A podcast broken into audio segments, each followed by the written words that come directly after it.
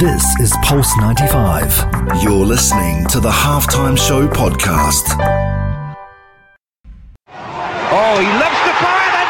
What a goal! This is the halftime show with Omar Adori on Pulse 95. Nice strike! Oh, better than nice! Wonderful!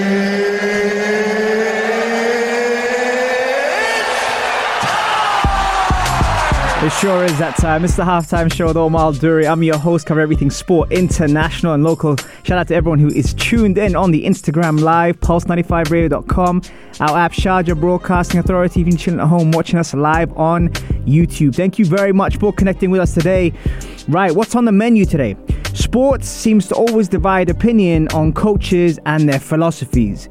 Now, one of the hardest things as a coach is to block out the instant gratification, the social media pressure, the idea of trying to please people, and to focus on your own philosophy. We give an example of how a manager has just signed for the richest club in the world and how he might just surprise a few doubters.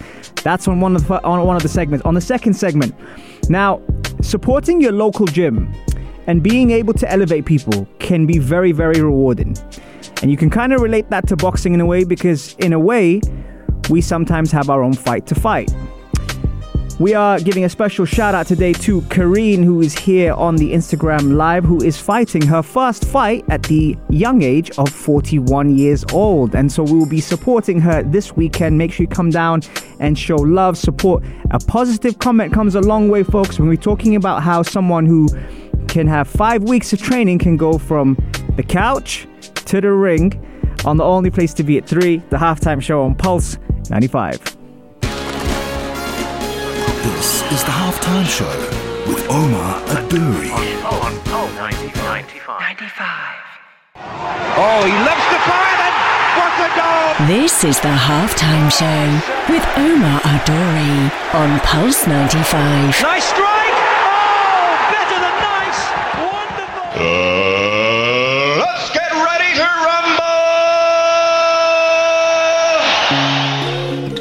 Salam, welcome back to the halftime show with Omar Duri. I'm your host, cover everything sport, international and local. Right, okay, so what we're talking about next is how you can support your local gym and it becomes more than just a fight. And let's say your gym is a boxing gym, shout out to RBO, and you have someone that's in there, you've been training pretty much side by side for a while, and this person chooses to take on a challenge, which is stepping into the ring for the first time. Fantastic. At the young age of 41. Why is that relevant right now in the health and fitness world? Because obviously the world is going through many changes, and through those many changes are challenges, and through those challenges normally are excuses. But this time, this person, shout out to Kareen, who is fighting on Friday at Fight Night at Real Boxing Only, is going to be taking on a challenge which she has set herself, and with the help of a great team behind her, she's been able to reach and already win the fight, which normally would have probably opted her out of maybe backing out of something that she's committed to. This time she hasn't, so she's already won. And that is, all comes down to the fantastic team. Shout out to Lubna, Davis, Mustafa. I mean, the, the list goes on, Michelle, eh, the list goes on. For all these people who have stood by her and helped her out through this journey. Why is this relevant here? Because on the show, we don't just highlight international heroes, we highlight local heroes. And so, for therefore, for this time, when she steps into the ring this weekend, she would already accomplished quite a lot. And that's why I thought it was very important to kind of tell you that sometimes you got to find your own lessons through your own challenges. And that is why we have spoken about her on the show today because I've witnessed this personally. I've shared a bag with her in the boxing gym. I have trained side by side with her. This morning we trained together. There's a lot of factors that you sometimes watch people and assess and know that these are milestones in our lives. Now, some people make excuses at 15, some people make excuses at 60, some people make excuses at 70. But when you actually get your head down to something and you um, you achieve it, there's a lot of self fulfillment in there. And that's why today we are congratulating Kareen for reaching this milestone, and hopefully she will be enjoying the situation on uh, uh, on Friday at Fight Night because there are going to be quite a few fights. I believe it's 22 fights if I'm not mistaken, uh, at the venue. And not only that, it's the only female card. They're the only female fight on the card. Which again, as you know, I, I interviewed Kim Shannon, I interviewed Ramla Ali at Real Boxing On with Michelle, and we were saying, why aren't there more people getting involved? You know, and, and this is why I kind of thought, wow, okay, so now it's different when you're actually part of something rather than, you know, kind of, let's say, reporting it from the side as we do here on radio. We normally watch, we observe, we interview, and we get to we get to learn from these people. And so for me, uh, you know, trying not to be biased, I've uh, I've witnessed this journey, and I'm very very proud. So shout out to Kareen and all of her team, by the way, who have helped her uh, reach this milestone. And we're gonna play a very very relevant track. So Mustafa, I know you're working out normally at this time. Some Craig David featuring Sting, Rise and Fall. Hey, listen, what a track! Enjoy it, folks. This is the halftime show with Omar Adouri. Oh, he loves to fire and what a goal! This is the halftime show with Omar Adori on Pulse 95. Nice strike! Oh, better than nice! Wonderful! Uh, let's get ready to rumble! We are back and we are live on Pulse 95. Shout out to everyone who is tuned in. Shout out to my mom who's WhatsApping me as well right now. Mom, you know you always listen to the show. Send me a WhatsApp. Love you. Uh, okay, so um, topic I want to talk about. It's very hard. Now, again, you can talk from personal experience, but these guys are on a different level. It's very hard when you are a coach and you get a huge job. I'm talking about a job for the richest team in the world. Okay, so you you reach this level where you actually achieve. You're out for a couple of years, and Newcastle United. I'm sure Abdul Karim will love this because it's, it's his team. Newcastle United. Uh, obviously, you know, get taken over by the Saudis, and with that comes a lot of investment, and now it tops the, t- the the table for the richest club in the world. Now, they hire someone whose name is Eddie Howe, and Eddie Howe has been out of action for a couple of years. You might know him as he was the former uh, Bournemouth boss, and uh, he has now stumbled over this job. A lot of people have, have not, I'd say, been disrespectful and called him a stopgap for the next big manager. But saying that, what people don't know is actually he spent quite a bit of time on his coaching away from everything. But because he's not in social media, people are saying, "How can he get the job? Is he the right man?" He's his his style and his philosophy is different, and that got me thinking.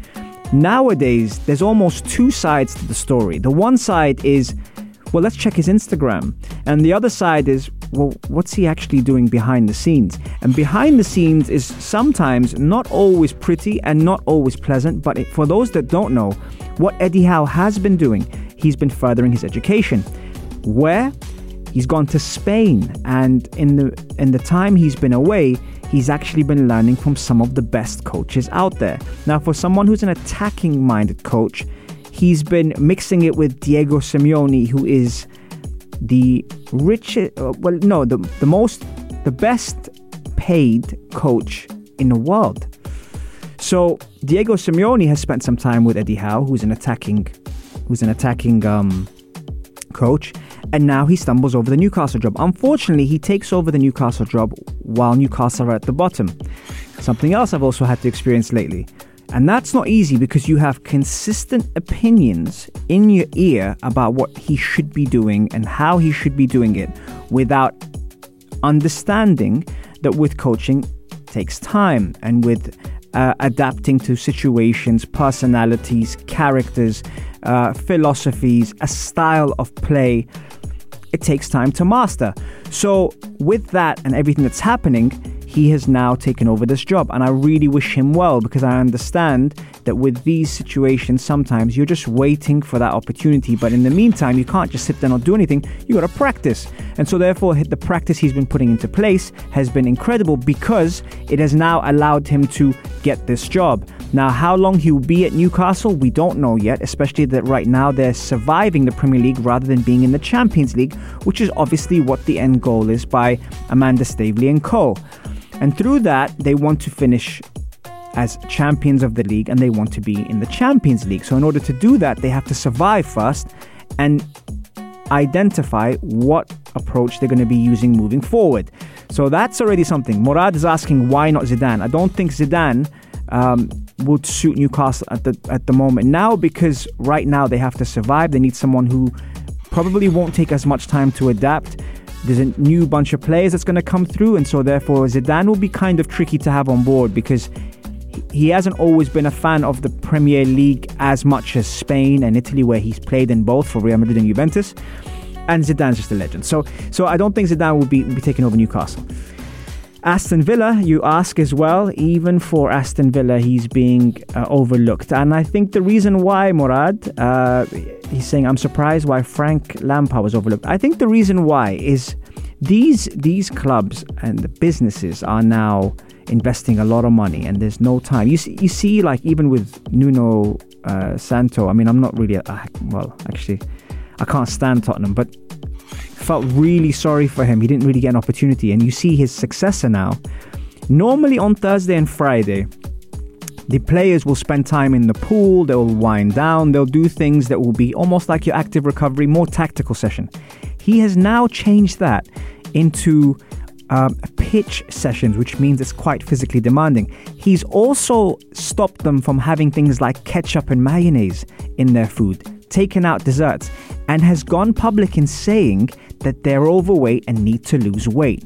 So the ruthlessness from Antonio Conte is already starting to show in the approach he's adapting, and that's why he is the most sought out manager out there at the moment. So when you take all these things in perspective, who would want to be a coach? The amount of pressure that's on you, the amount of opinions that is out there is is mind-boggling. So all these factors now are turning down to who's going to take the Aston Villa job because obviously Eddie Howe has taken Newcastle. I've heard Steven Gerrard is touted to take it, maybe Frank Lampard, but I think Steven Gerrard is the main person now. And Aston Villa, I've actually asked Rangers to have permission to speak to him to bring him over to the Premier League. That could make sense. He's a brilliant, he's actually a, a brilliant coach and has done well at Rangers, but we're going to find out what's happening with that. Okay, we're going to take a, a quick break. We're kind of in that mood today, so uh, Mustafa, I'm going to play Blessings remix by Angel and French Montana. Enjoy your workout, bro. And here's another tune. Everyone have good blessings. Here we go. This is the halftime show with Umar Adouri on Pulse 95. Oh, he loves to fire and what a goal! This is the halftime show with Omar Adori on Pulse 95. Nice strike! Oh, better than nice! Wonderful!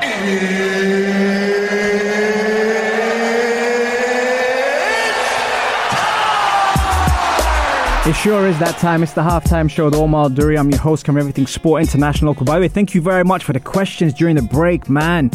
Guys really, really, you know, threw in some some nice questions in there. We didn't share them on air because we had a break in music, but really enjoyed that. Well done, Abdullah, and well done, uh, Imrouni, as well for for some of those really, really cool questions you were asking. Um, okay, so there's in, in cricket, there seems to be this huge. I'd say racism scandal at the moment, and it's caused uh, BBC to drop Michael Vaughan from from radio show amid allegations in Yorkshire racism scandal. It's a very sensitive time right now in sport, and there's a lot of things happening with culture, with gender. You know, it, there, is a there's a lot of things right now, and and you got to be very careful when you're working in the media. Even for myself, and you know, when you're working um, on TV and you're doing the analysis and you know the BBC to drop Michael like Vaughan from from his radio show on Five Live is a huge huge deal. Uh, Vaughan revealed in the Daily Telegraph on Friday that he had been accused by his former Yorkshire teammate Azeem Rafiq of making a racist comment towards a group of Asian players. Uh, allegedly saying, Too many of you lot, we need to do something about it.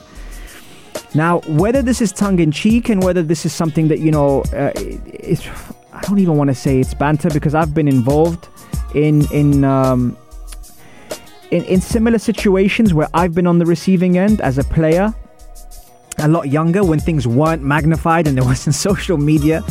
Uh, but I'll tell you a, a quick story. I was, um, I was training with uh, with with the Arsenal Arsenal school, and uh, we were in Southampton in Sparsholt College, and the coach at the time. You know, when we pray, you give your back to the sea. And so I didn't know.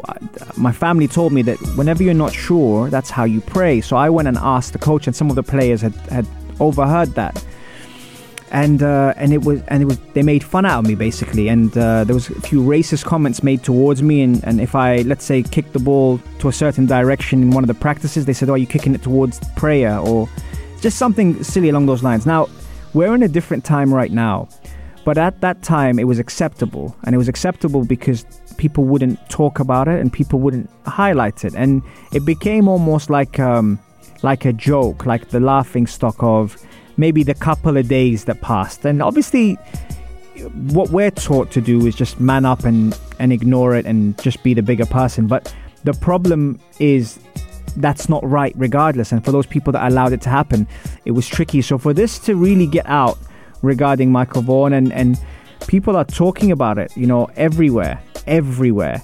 It's uh, it, it's really put things in perspective, and it's also allowed uh, you know others to be careful on how they manage you know whether it's banter or not for you to be removed off radio for you to be removed off tv or a podcast that's a big deal. And now you know for his teammate to come out and talk about him and say you know that's not right it it almost tarnishes his his reputation. Uh, people will develop their own opinions of the situation and people will end up speaking about it um, one tweet excuse me, one tweet out there could could go viral, and everyone now, you know, for that person that has a family, whew, you, you wouldn't want to be in that environment where you know people approach you. It's not right. I don't I don't agree with it, but when you start to be classified or allegedly classified as a racist or things like that, it puts you in a different uh, ball game. And so, with this situation, I'll be interested to see cricket fans what you think. Text me on four two one five at Salat or do, or start up into my DMs at Omar Duri and, and, and let me know. Has this been blown out of proportion?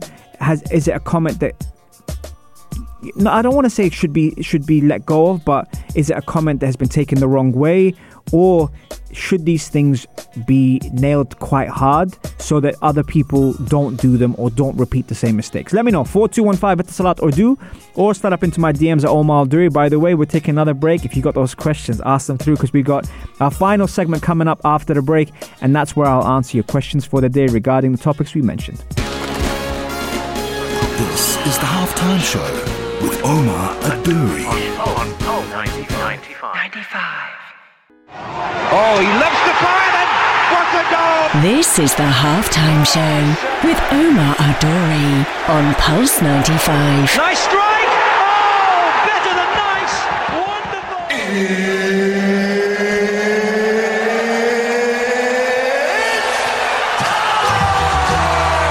It sure is that time. It's the halftime show with Omar Duri. I'm your host, cover everything sport, international and local. Arij, I'm not sure if you're still uh, still on the Instagram live, but this is going to turn out to be a Manchester United segment because we've got United fans. Uh, actually, Imran's a Barcelona fan, but he, he, he's asking some good questions about Manchester United. So this is normally the segment that I dedicate to the listeners and the followers that normally uh, tune into the show. So the first question Imran's asked is, how long do you think Ole will last in Man United? And do you think Ronaldo has become a problem for their style of play? So I think let's let's dissect that question. Firstly, what is their style of play? Is it attacking? Is it uh, defensive? Is it counter-attacking? Is it a back three? Is it a back four? I think that's the first thing I would say about that. I don't normally like to discuss managers losing their jobs. I think Manchester United have come out and said that they're going to stick by him. So I think, I think right now they're, they're sticking by him. The other thing is who's going to replace him. Antonio Conte, they've missed out on, but uh, apparently he was never uh, on their list to to be recruited as a Manchester United manager because his demands were too high. So we know that. So United fans, don't be discouraged that you've missed out on Conte because you were never in for him anyway. The second part of that is if he doesn't do well in December. Now let's let's forget November for now because we've got 10 days till the international break. If he doesn't do well in December, then what's going to happen is the fans are going to put a lot of pressure and it's it, it can be a toxic environment. So I think that I would probably say if they're going to get rid of him, they'll get rid of him end of December just before January because they will need, you know, the the bounce back from what they've been going through. But again, saying that, Ole has come out in big games and done okay. Maybe not against Liverpool United, but normally when his job's on the line, he does step forward. So I hope that's answered your question. Um, okay, please. uh, thoughts on Fred and Van de Beek as well. okay.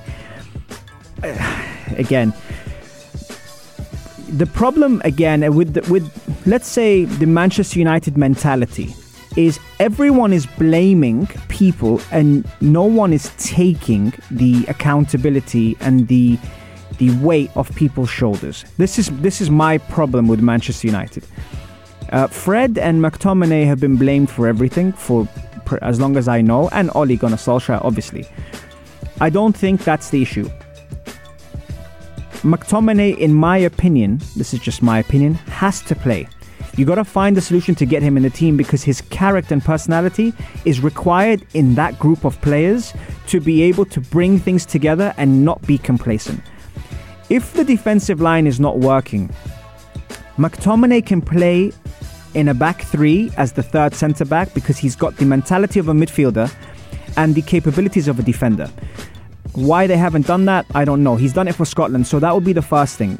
Especially with Maguire being out of form, can you drop him? He hasn't been good this season.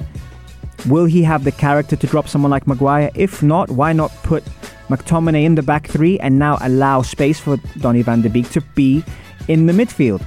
With two fullbacks in Shaw and Wan-Bissaka playing in a 3-4-3, that might work and offer the protection that is required for um, the defensive line to be a back five when they're being attacked and to uh, be a back three when they're actually uh, on the offensive. So that's regarding that question. Uh, God, we've got quite a few questions. You've got quite a few United fans. Uh, Ronaldo is Ronaldo a problem? I, I don't believe Ronaldo is a problem. I think he saved them a lot. But United knew what they were getting when they got him. So therefore, as I've uh, alluded to this situation before, when you bring one of the best players in the world to your club, you have to end up having a few water carriers in the team who are hardworking. You look at players like Declan Rice, who's unbelievable, the engine that he has. Him in the team, your Cantes, uh, even the, the intelligence of Jorginho. Those are players you have to have at least one of them in the team. I don't think it's fair to say, oh, well, Fred's been useless, but Fred isn't that type of player, so you can't expect him to do what that type of player is doing. So over overall that mentality that we have you know you have to expect certain things is in my opinion not fair on those players. What are those players doing? What about the the you know is Bruno working hard enough? Is Pogba working hard enough? Uh, is is um is why isn't Jadon Sancho playing? Why does Greenwood have two good games and then get rotated when he's when he's a young boy? These are kind of the factors where decisions have to be done. Uh, Florence saying Ronaldo needs to come off the bench and play 30 minutes. Can you imagine the uproar if Solskjaer benches Ronaldo? Honestly, he's already getting enough. Cavani needs to start. I agree, but does, can he play every game?